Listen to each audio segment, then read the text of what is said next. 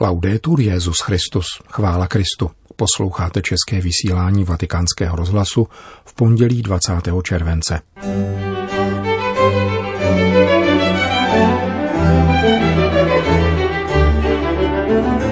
Kongregace Proklérus zveřejnila novou instrukci o pastorální konverzi farního společenství. V syrském Alepu byla znovu otevřena maronická katedrála svatého Eliáše. Čínská vláda udělila státní souhlas již čtvrtému podzemnímu biskupovi. To jsou hlavní témata našeho dnešního pořadu, kterým provází Milan Glázer. Zprávy vatikánského rozhlasu. Vatikán. Kongregace Proklérus dnes vydala instrukci nazvanou Pastorální konverze farního společenství ve službách evangelizačního poslání církve.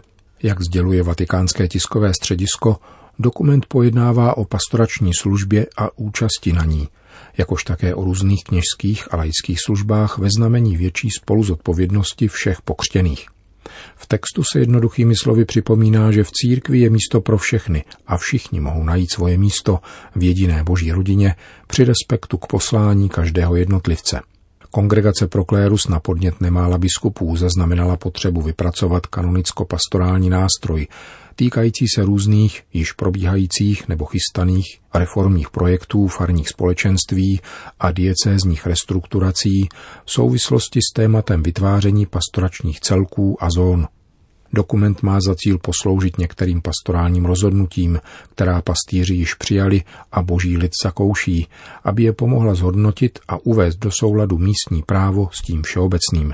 Zdůrazňuje roli faráře jakožto vlastního pastýře farního společenství, ale docenuje také pastorační služby jáhnů, zasvěcených osob i lajků, povolaných k aktivní účasti podle svých povolání a služeb v jediném poslání církve hlásat evangelium, končí sdělení vatikánského tiskového střediska. Nový dokument nesoucí datum slavnosti svatých Petra a Pavla a podpis prefekta kardinála Benjamína Stély představuje také článek v dnešním vydání vatikánského deníku L'Osservatore Romano – ten zmiňuje v souvislosti s novou instrukcí dva dřívější dokumenty.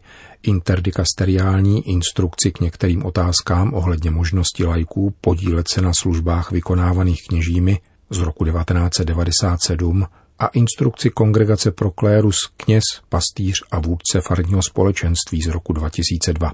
Dnes zveřejněná instrukce se pokouší podat vhodnou syntézu nynějšího církevního kontextu, upozornit na všechny služby uvnitř farního společenství a poukázat na specifičnost každé z nich v rámci jediného poslání církve hlásat evangelium. Dokument se snaží uchránit církev před některými možnými úchylkami, jako je klerikalizace lajků nebo laicizace kleriků, po případě před tendencí činit ze stálých jáhnů poloviční kněze nebo nadlajky. Stejně jako zmíněné předchozí dokumenty neobsahuje ani ten nynější žádné legislativní novinky, nýbrž pouze vykládá ustanovení zákona a dává pokyny pro jeho provádění. Končí článek vatikánského deníku Loservatore Romano, představující novou instrukci Kongregace pro klérus o pastorální konverzi farního společenství ve službách evangelizačního poslání církve. Sýrie. Po dlouhodobé renovaci se dnes otevřely brány maronické katedrály svatého Eliáše v Alepu, která byla těžce poškozena za dosud probíhajícího válečného konfliktu v Sýrii. Stavební práce financovala papežská nadace Kirche Innot částkou 400 tisíc euro. Chrám, který opětovně posvětil alepský maronický arcibiskup Josef Tobji, byl postaven ve třetí čtvrtině 19. století a utrpěl vážné škody při útoku džihadistů v roce 2013. Největším problémem při obnově bylo zhromáždění nezbytných fondů, vysvětluje monsignor Tobži v rozhovoru pro papežskou nadaci. Ale také stavba dřevěné střechy, přesně kopírující originál, byla tvrdým oříškem. Vzhledem k tomu, že místním řemeslníkům v tomto oboru scházely potřebné znalosti, požádala maronická církev o projekt italské architekty, říká alepský arcibiskup a vyzdvihuje, bez štědrosti dárců bychom se v naší katedrále již nikdy nepomodlili. Obnovená dedikace Alepské katedrály právě v den liturgické památky či v karmelitánském řádu slavnosti proroka Eliáše se stává zjevným znamením naděje pro místní věřící a též symbolickým poselstvím pro farníky, kteří dosud ve městě zůstali. Jejich počet bohužel nadále klesá. Podle údajů papežské nadace Kirche in Not ku příkladu v hlavním syrském městě žije necelých 30 tisíc křesťanů, zatímco před vypuknutím války jich byl šestinásobek. Thomas Heine Geldern, výkonný předseda papežské nadace, nicméně v souvislosti s maronickým chrámem hovoří o zázraku. Je úžasné pozorovat, jak se kostel svatého Eliáše rozzářil ve své původní nádheře. Doufám, že znovu bude centrem křesťanského společenství jako před válkou. Pro naše mikrofony hovoří arcibiskup Josef Tobji. Lze říci, že se navracíme do života. Je to znamení naděje. Nevystavili jsme pouze kamennou stavbu, ale obnovujeme společenství. Zároveň tak lidem v Alepu, Sýrii i celém světě říkáme, že zde dosud jsme, že existujeme, navzdory velkému úbytku křesťanů. Na renovaci katedrály se účastnilo společenství Kristova těla, rozptýleného po celém světě. A to již samo o sobě je pro nás obrovské znamení. Jak žijí dnes lidé v Sýrii? Prožíváme horší válku, než bylo bombardování, protože nyní se bojuje hospodářskými sankcemi, v jejichž důsledku se propadáme do krajní chudoby. Pokud mám uvést nějaký příklad, státní úředník vydělává 20 euro měsíčně. Na trhu chybějí léky, nářadí a zdroje všeho druhu, protože jejich dovozu brání sankce a syrská výroba se dosud naplno nerozběhla. V lidech to probouzí smutek a jejich vyhlídky do budoucnosti jsou poměrně temné. Mnozí se tak dávají okouzlit snem o západě a prchají odsud, kde jim hrozí hlad. Chtěl byste prostřednictvím vatikánského rozhlasu tlumočit nějaké poselství? Nyní, když jsme opět vystavili svou katedrálu, vkládáme velkou naději v to, že se obnoví také naše společenství, diecéze a duše našich věřících, kteří, jak doufám, načerpají z této chvíle radost. Chtěl bych vyzvat naše bratry po celém světě, aby na nás pamatovali v modlitbě. Modlitba má velkou moc, protože v ní jedná pán. Uzavírá alepský biskup maronické církve Josef Tobji. Peking. Monsignor Pavel Ma Chunkuo, biskup čínské diecéze Shou v severočínské provincii Shanxi, byl uznán čínskými úřady. O obřadu oficiální intronizace, který se uskutečnil 9. července, informuje agentura Papežského institutu zahraničních misí Asia News. Potvrzení biskupského úřadu ze státní strany spočívalo v četbě schvalovací listiny, pod níž se podepsalo čínské vlastenecké združení a tzv. Rada oficiálních biskupů, kterou ovšem svatý stolec neuznává, protože v ní nejsou zastoupeni podzemní biskupové. Po tomto vyjádření státního souhlasu biskup Ma Tschun Kuo, kterého svatý stolec jmenoval roku 2004 ve věku pouhých 33 let, přečetl svou přísahu. Zdůraznil v ní trvalou věrnost jedné svaté a poštolské církvi. Vyzdvihl, že hodlá budovat Kristovo tělo, tedy církev. Zároveň se zaručil, že v úctě k učení apoštola svatého Petra povede kněze a věřící své diecéze, aby respektovali ústavu, zachovali jednotu své země a její sociální soulad a bude sledovat vůdčí linie synizace katolictví v Číně. Monsignor Pavel Ma Kuo je již čtvrtý podzemní biskup, jemuž čínská vláda povolila oficiální pastorační činnost. Francie. Příčina požáru katedrály v Nant nadále zůstává nevyjasněná.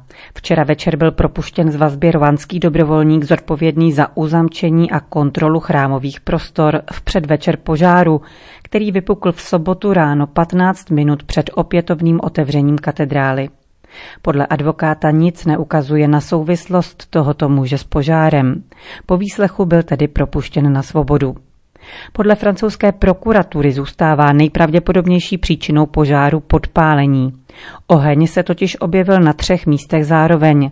Dvě z ohnisek byly vzdáleny od třetího o dvě třetiny délky chrámu. Policie nicméně neobjevila stopy po vloupání. Elektrické rozvody byly pravidelně kontrolovány. V případě Varhan, v nichž bylo jedno z ohnisek, došlo k revizi pouhé tři dny před požárem. Kromě toho hasiči kontrolovali katedrálu v červnu a listopadu minulého roku jako součást preventivního plánu spuštěného po požáru pařížské Notre Dame. Z šoku se těžko vzpamatovává nanská diecéze. Situace je o to komplikovanější, že od ledna nemá biskupa. Poslední biskup Jean-Paul James byl jmenován arcibiskupem v Bordeaux. Do jmenování jeho nástupce spravuje diecézi administrátor, otec François Renaud. Jak řekl vatikánskému rozhlasu, věřící v Nant jsou otřeseni. Bon, une immense tristesse, hein. une immense tristesse, euh, parce que c'est, on peut pas s'empêcher de penser à, à cet incendie qui avait ravagé la cathédrale il en 1960. Zaplavil nás nesmírný smutek, tím spíše, že nemůžeme zapomenout na požár, k němuž došlo v roce 1972. Katedrála byla kompletně zrestaurována. Byla v dokonalém stavu, prostě nádherná. A nyní znovu další požár. Je to zásah do srdce naší diecéze, která čeká na jmenování nového biskupa. Připravovali jsme se na jeho přijetí, na jeho příchod právě do katedrály. Byl jsem se podívat uvnitř. Je to otřesný pohled. Velké varhany naprosto zničené, kromě toho celý vnitřek chrámu je černý od sazí. Všechna umělecká díla jsou ušpiněna. Došlo také k oslabení některých struktur, zejména na průčelí. Velké vitráže nad varhanami, jediné umělecky provedené vitráže této katedrály, pocházející z 16. století, prostě explodovaly už nejsou. Euh,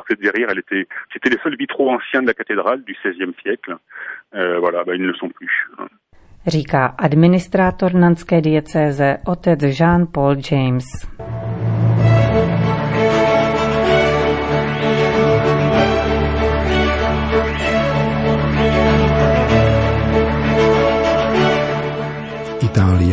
Sicilské Palermo si v neděli připomnělo 28. výročí teroristicko-mafiózního atentátu, při němž 19. července 1992 zahynul státní zástupce Paolo Borsellino, jedna z nejvýraznějších postav boje s italským organizovaným zločinem a pět členů jeho ochranky, včetně jedné ženy, první policistky v takové funkci, která zemřela ve službě. Víme, že Paolo Borsellino byl věřící a praktikující katolík, který čerpal z víry, sice ne svátostmi a božím slovem. Připomenul při nedělní vzpomínkové bohoslužbě v Palermské katedrále arcibiskup Corrado Lorefice, citovaný agenturou SIR. Biblická četba motivovala jeho úsilí o legalitu a spravedlnost i jeho statečný a inteligentní zápas s mafií, dodal palermský arcibiskup a ze vztahu k Bohu pramenilo jeho chápání dějin, dosud sténajících bolestí i konečného smyslu života. Na rizí Borsellinovu víru vzpomíná rovněž jeho přítel a kolega Antonio Caponetto, který založil Združení státních zástupců pro boj s organizovanou kriminalitou. Po Falconeho smrti věděl, že bude další na řadě. Ve čtvrtek před nedělním atentátem se dozvěděl, že výbušnina, nechválně proslulý československý Semtex, už dorazila do Palerma. Jeho první krok spočíval v tom, že zavolal svému spovědníkovi a požádal ho, aby za ním přišel do úřadu. I hned mě přijď vyspovídat a dát mi přijímání. Potřebuji, abych byl v každé chvíli připraven na velký krok. Evokuje Borselínův kolega onen telefonát. Atentát na Paula Borsellína nebyl nikdy dostatečně objasněn. Ačkoliv byli dopadeni jeho vykonavatelé z řad sicilské mafie, Zadavatelé z tehdejších italských politických špiček a tajných služeb již většinou zemřeli, aniž by se za tento zločin museli zodpovídat. I z toho důvodu v neděli palemský arcibiskup vyzval ke zveřejnění celé pravdy o Borzelinově úmrtí. Příkrov, kterým byla zahalena pravda o smrti mnoha spravedlivých, včetně Paula Borsellína, může a musí být stržen. Učiňme to ještě dnes a nikoli zítra. Jakákoliv mafiózní moc a logika se staví proti evangeliu, Ovšem rovněž zanedbání služby, kterou jsme povinni prokázat pravdě, je proti evangeliu. Kázal v neděli palermský arcibiskup Lorefiče.